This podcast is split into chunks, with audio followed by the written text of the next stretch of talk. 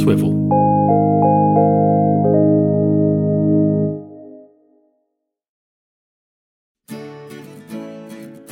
Who doesn't love a good box? Whether it's the cardboard boxes you save because they might just be good for something someday, or the perfect container to hold the protein bars you were really into for a hot minute, or, in my case, a great storage solution for action figures, it's hard to pass up boxes. We like them because they keep things together, they reduce mess, they keep things safe. It's also easier to throw things in a box than to work out whether you need to keep them or not, which is pretty much my solution to tidying, but that's a problem for another day, or most likely for my children to sort out when I'm gone. But it's not just things we like to put in boxes, it's people and work and often our own ideas. Some people fit well into a particular box. They follow a conventional career path, stick with one discipline, and there is absolutely nothing wrong with that. When you talk to a founder, however, that's probably not the story you'll hear. Some founders have to go through a lot to break out of the boxes that people try to keep them in, and some just don't pay them much attention. Either way, it's that willingness to step outside of the box of conventional thinking that leads to good business ideas. And when you're prepared to throw the box away, you can do more than create a successful business. You might just make the world a better place. From Swivel Media, I'm Scotty Allen, and this is Starting Line, the new Founders podcast, where we talk to established and emerging founders, and we start from the beginning.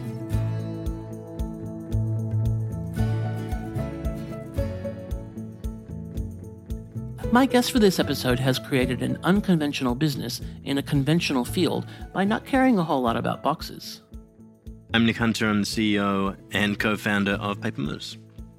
Owned and operated by Nick and his business partner Josh Flowers and based in Sydney, Australia, Paper Moose is a full service creative agency delivering film, content, motion graphics, design, VR, installation, and experiences that help brands create engaging dialogue with audiences. Nick's early years set him on a path of not doing things in a conventional way. I always really enjoyed school. I wasn't an A student or anything like that. I, I coasted through. I enjoyed history and I, I, was a bit of a sponge for any kind of interest, what, what I considered interesting information and learning new skills, but I didn't like maths. I hated maths. Just anything that I couldn't understand what the practical application of, I mean, it was, I don't know how I could possibly have thought that I would know what would have been useful to me at that point, but I, I, certainly didn't think it was useful. Dad wanted me to be a pilot, so he was disappointed when I dropped maths, but I was never probably going to do that. The school that I went to had a really great arts program. I did all of the out of school musicals and, and drama and theatre shows. I had a great drama teacher in high school that really ignited the passion in me for um, acting and performance. But at the same time, uh, out of school, I was also making stop motion animations and short films with friends. So I, I guess all of my time was pretty much occupied with making things. I could make a whole podcast about math in schools and how the way we teach it is completely wrong, and how numbers are pretty much evil and unnecessary, but I'll just sum it up by saying that I was a theater kid too. As Nick neared the end of high school, he grew ready to make some changes and learn new things. I was always curious about learning new skills and I did drama and art and all of the subjects that they tell you not to do for your HSC. I dropped maths, but I did physics. Not all of my decisions in my life have made particular sense, but I think I've always followed things that I found more interesting. Towards the end of high school, I was really excited and ready to get out. I couldn't wait to go to university and leave home, and I think I was just itching for adventure. I studied at Charles Sturt University. I'm not sure if the course still exists, to be honest, um, down in Wagga Wagga. So I, moved down to Wagga Wagga for three years, and yeah, had a had a great deal of fun, and you know, learnt my craft and, and minored in uh, animation and special effects. So I, I was making films when I was in high school from quite a young age. I was always interested in film and creating stories and storytelling. If you're listening from outside Australia and you're wondering if you misheard something there, no. Wagga Wagga is an actual city name. It comes from the language of the Wiradjuri people, who are the traditional owners of the land, and basically means there are a lot of crows here. Anyone who lives there or knows it just calls it Wagga, but it's not a stutter, there are actually two Waggas in the name. When acting school finished, the realities of the industry Nick had chosen started to become clear. The most difficult thing when I got out of acting school was that just the total lack of control. You're at the mercy of a network that I wasn't tapped into. I didn't go to the most famous acting school or anything like that. And yet the lack of control was incredibly frustrating. And I felt like, well, maybe I can maybe I can change that by making my own work. So I was always very proactive, like I did every single unpaid play. The first year I was out of acting school, I was basically surviving on catering from all of the non-paid short films I was doing. I was doing like three films a week. It was insane. I wasn't making any money, and then I'd you know I'd, work at the pub at night, and you know wasn't getting a great deal of sleep. So I, I had stints on Home and Away and Packed to the Rafters and a couple of features and whatnot. But you know the the pay for all of that is just minuscule. Lots of ads. I've, I've been in heaps of ads. Acting is a tough industry to break into anywhere, and the opportunities in Australia are more limited because, population wise, it's a small country, and so most of our actors either end up playing Americans on American TV or staying in Australia and working out how to create their own opportunities. So I met up with a couple of friends of mine that were out of work musicians, writers, all of these artists that were also having similar struggles in the industry. And we just started making our own work. We wanted to make sketch comedy series, we were making short films. And so that's kind of how Paper Moose began. So we, we started with the goal of making entertainment and making people laugh. Once Nick and his friends had drawn together the skills and equipment they needed to create their own work, ideas began to form about ways they could use all of this to generate income by producing content for others. My now wife, one of her friends suggested that we actually put in a, a tender for the city of Sydney for a, a little corporate corporate t- sort of talking head video about 10 years ago now we'd never really thought about making money from from our filmmaking in, in a commercial sense and so, so we pitched and we quoted way under probably anyone else would have, and because uh, we just had no idea what the value of anything was, and we were just making things for the fun of it. So I guess we applied the same craft and craftsmanship to the, this corporate video that we would a short film or a sketch or a piece of art. So this work turned into more work, and the content they were focusing on would come to inform not just the brand of Paper Moose, but its values as well. So we quickly became the city of Sydney's kind of go to people for any kind of comms, whether it was around the cycleways or figuring out how to get people to change their behaviours with their, their waste. We did a lot of t- work with the zero waste team, and a lot of it was really branded content before we knew what branded content was. And, and from there, we just we realized that we could actually make a living from making entertaining commercials and content that sort of changed behavior. And uh, we started working with creative agencies. We added a designer, we added experiential, digital. And then a couple of years ago, we were working with a lot of creative agencies making branded content and all sorts of television commercials and that kind of thing. For Nick, there was a clear connection between his acting experience and exploring human behavior to create effective advertising. I, I, think what I always loved about acting was stepping into someone else's shoes and understanding why that character made the decisions they did, what, what were the choices that were underlying it. I've always really been interested in that um, element of acting, and really it's not dissimilar to now when I'm trying to put myself into the shoes of a customer. Uh, why do they make this choice over another? Why do they make this behavioral choice? Why do they litter? Why do they do these things? And trying to unpick that. It's always been helpful in that way of understanding, I think, the customer in a lot of ways. Like most startups, Paper Moose took time to become a full time gig. And looking back, their early setup sounds pretty interesting.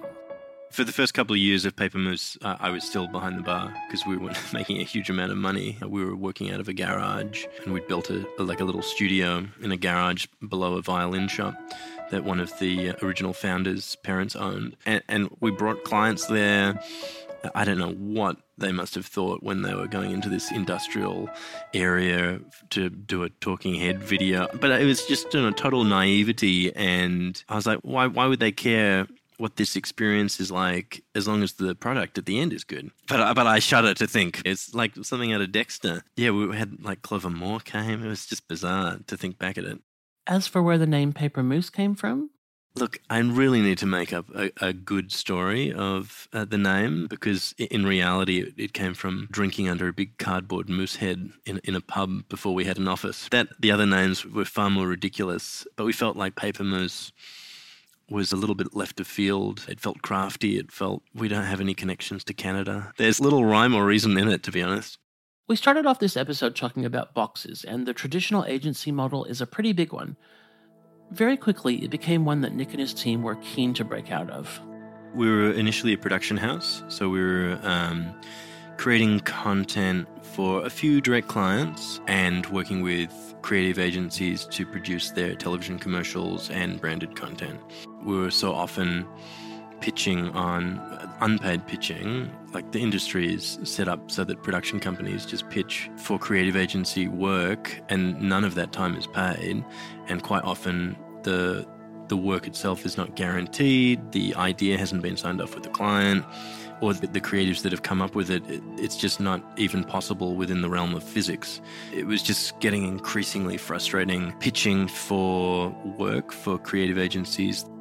So I, I guess I saw an opportunity that we knew how to make all of these things and we were also very creative people and so we thought why are we working with creative agencies? Why don't we cut out this middleman and, and go direct to client? So three years ago we started working directly with clients. We thought that there was a real need in the industry to, to bring that gap between the idea and the production of it together so we're doing strategy, creative, all the way to uh, delivery to media agencies now. So yeah, that was a big jump for us because we cut off a large income stream as well. So it was, I guess, a calculated risk, but it's proven really it was the right decision.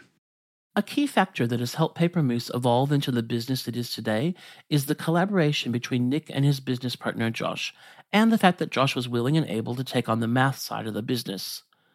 I really need a Josh.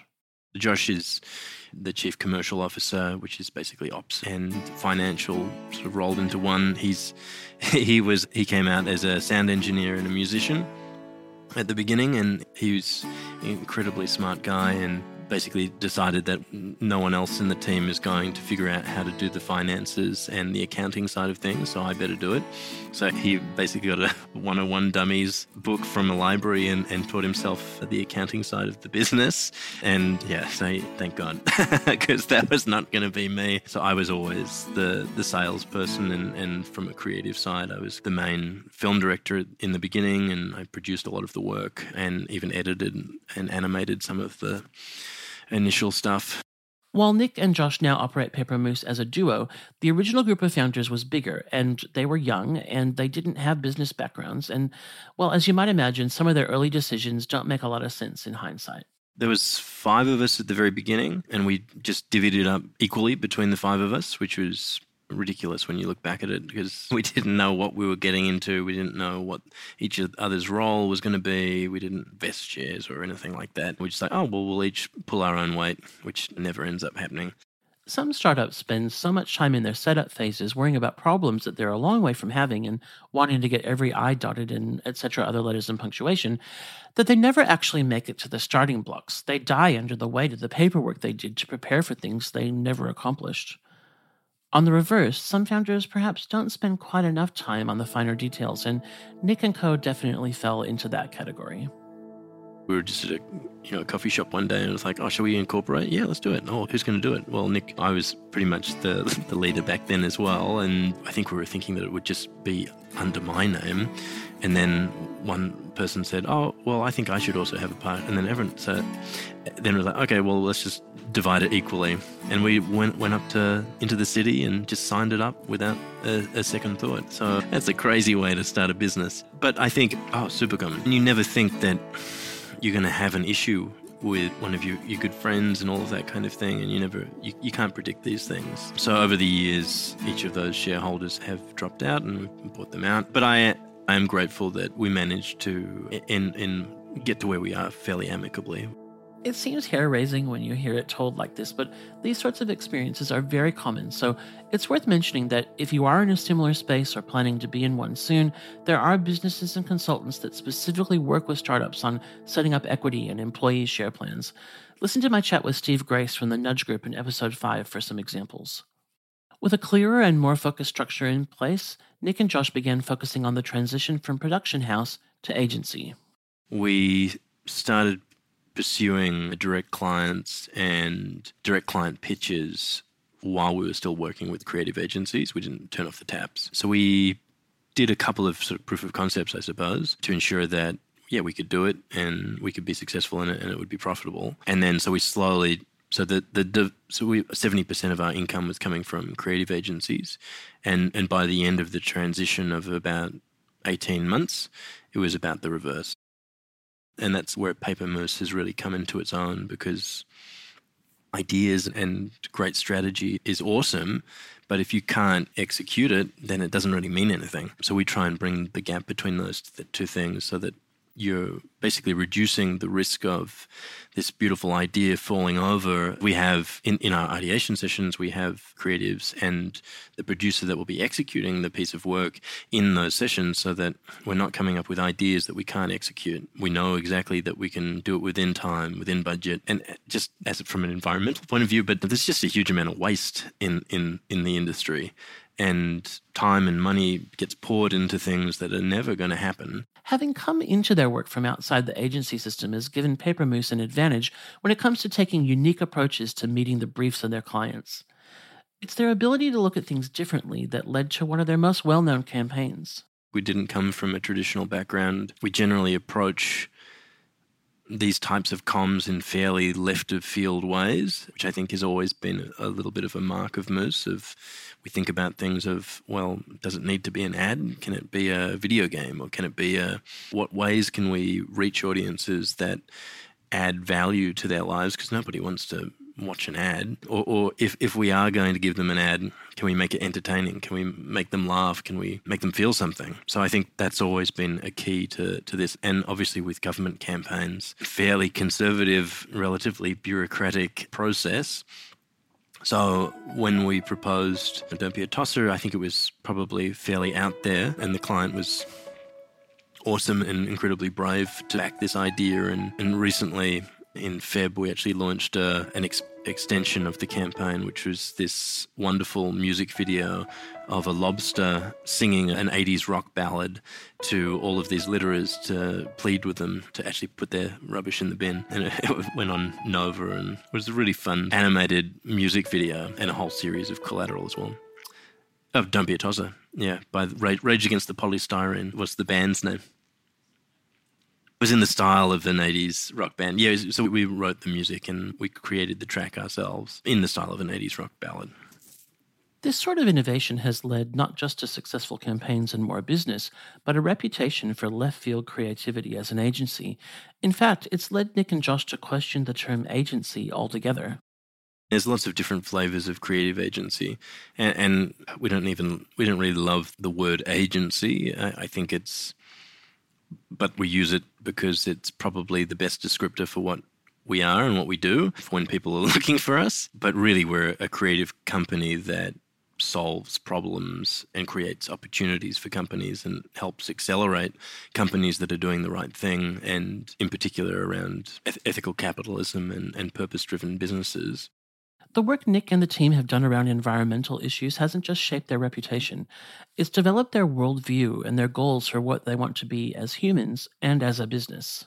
A lot of the work that we have done in the past has always been about making change, um, positive change around whether it was around the environment.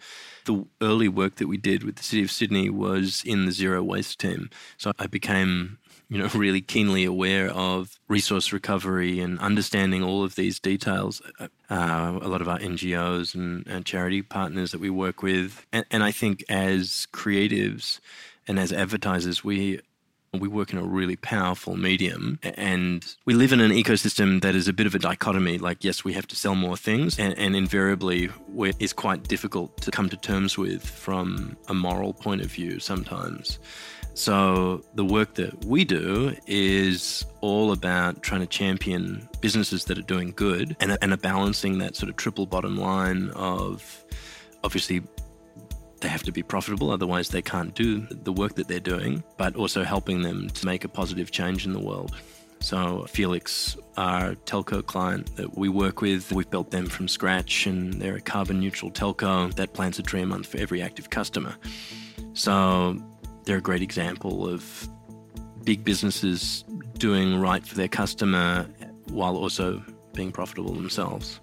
We don't work with fast finance, we don't work with mining, we don't work with anything that doesn't gambling, we don't work with anything that doesn't align with our values, we'll say no to and have done in the past.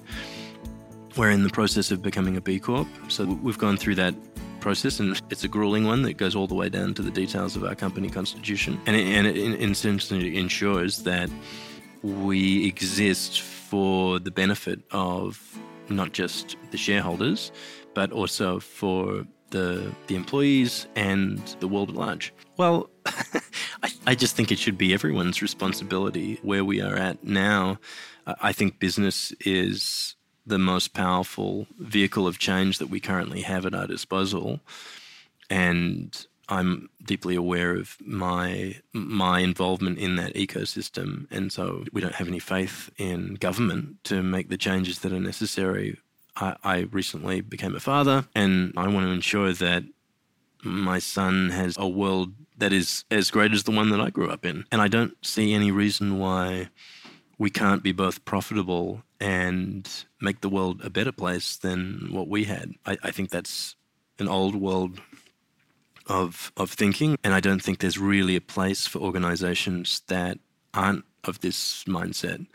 A key example of how this perspective informs the values of Paper Moose is the fantastic initiative they introduced in 2021, which sees them putting their money where their mouth is. We launched a initiative earlier this year called uh, Buy One Give One under our Changemakers positioning, and essentially we're donating creative resources to any organization that is helping decarbonize the planet.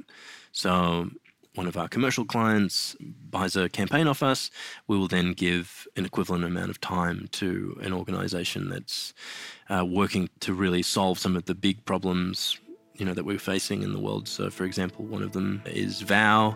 They're a cellular agriculture business, so they're trying to solve where our protein's going to come from in the next 50 years in a sustainable way, and that's deep tech.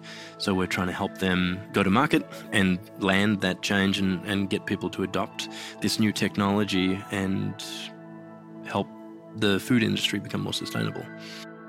So, the Changemaker positioning is all about making positive change in the world through creativity. And so, we're doing that through our commercial clients and our beneficiaries now. So, we're putting our profit money where our mouth is and ensuring that we can make as much positive impact as possible. The growth of the business has meant expansion, and expansion has meant facing the challenge of growing the team while maintaining the culture. The most challenging thing was finding the right people, and as we grow, ensuring that the culture remains the same as well. We've grown from a group of five founders to 34 uh, full time staff now, and we work with 378 contractors last year. So it's quite a big enterprise, and I guess maintaining that the culture remains the same and, and the values. So we've done a lot of work on our processes and, and values in the last 12 months just to ensure that the business can exist beyond uh, me pushing it up the hill. Not that I'm going anywhere, but I think that's the goal is to make sure that it, it can exist beyond both Josh and I and, and that it will exist for many years. I, I, I think that's because, particularly when you have core people within the business, making sure that it is sustainable beyond those core people as you grow is the most difficult thing and figuring out what it is about the formula that that works so that you can maintain it Considering how unconventional Paper Moose is as an agency, I asked Nick what the transition was like for people coming to the business from more traditional companies. I think some people might struggle if they've come from a very big agency um, environment and they come into Moose because we do things differently. And you have to think a little bit out of the box in the way that we approach opportunities. I think particularly senior people that it, expect to be able to give a lot of orders and not really get their hands dirty would struggle. I still do. I'm in heaps of creative ideations. I love being on set. I even get onto the editing tools every now and then. I don't ever want to lose touch with all elements of the business. I, I know how to do, I know how to animate, I know how to edit, I know how to shoot a camera.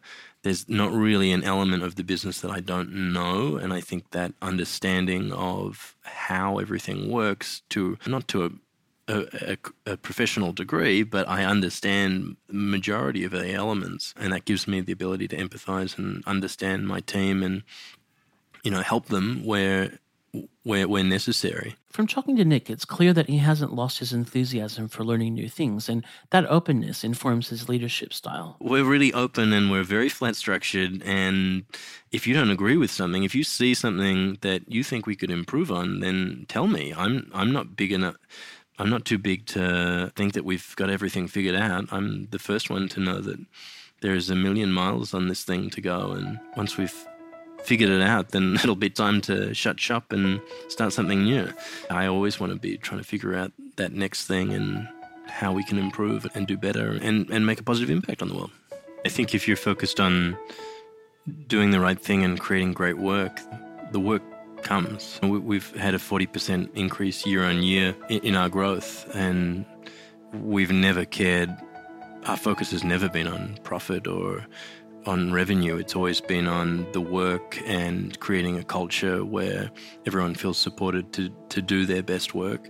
And yeah, you get that right, everything else comes as, as a flow on effect. I asked Nick for his biggest piece of advice for emerging founders. I would always just say trust your gut. I think any, any time that I haven't trusted that little niggle in the back of my brain, it's when things have gone wrong. And I guess trust the people that you bring on to, to do the job that you've employed them for. We've built everything from first principles. So it's always looking at what's working, what's not, how could we solve this. We've very much designed the business from the ground up in that way. And, and obviously, we have lots of people in the business that come from a more traditional agency space now. And I think that's really useful in understanding what is the status, what is normal, what is the normal process, how far have we deviated, is are there ways that we can invent new ways of doing things that could make the customer experience even better? How can we create a space for creatives to come up with their best work? I still presume that I know nothing most of the time and not trying to be the smartest person in the room. Yeah, I, I think really trying to be that sponge and, and learn from other people because that's the only way you can grow and that's what I love about coming to work every day is that I'm continuously learning and building new skills. And as the business has grown, I've grown as a person. So I'm just really excited about the next evolution of the business and to see where we go in the next 10 years. Because I mean, 10 years of business is, is pretty remarkable, I think, for, for any business, let alone in the creative one, where you see agencies come and go within months, let alone with a group of people that had never worked in an agency or um, had any kind of business experience or, or, or, learnings. So, yeah, I'm, I'm incredibly proud of the what we've built. A huge thanks to Nick Hunter for being my guest on this episode. You can learn more about Paper Moose at papermoose.com. This is the last episode of Starting Line for 2021, so I'll take a quick moment to thank all of our guests for sharing their stories and to you, our listeners, for your support and feedback. We'll be back with new episodes in mid January 2022. If you'd like to pitch a guest for a future episode or give us any feedback, please email startingline at swivelmedia.com. We'd love to hear from you. Starting Line is a production of Swivel Media. It's produced by Phoebe Zakowski Wallace and me, Scotty Allen. Our consulting producer is Amanda Reedy. This episode was mixed by Rob Clark, original music by Ash Janif. We had additional assistance for this episode from Ben Chandler and Shirel Me. If you enjoyed this episode, please leave a positive rating and review on Apple Podcasts or wherever you listen. It helps other people to find our show. To find out more about Swivel, our services, and other shows, visit swivelmedia.com. That's swivel with an O, or find us on social media, and we'll see you there.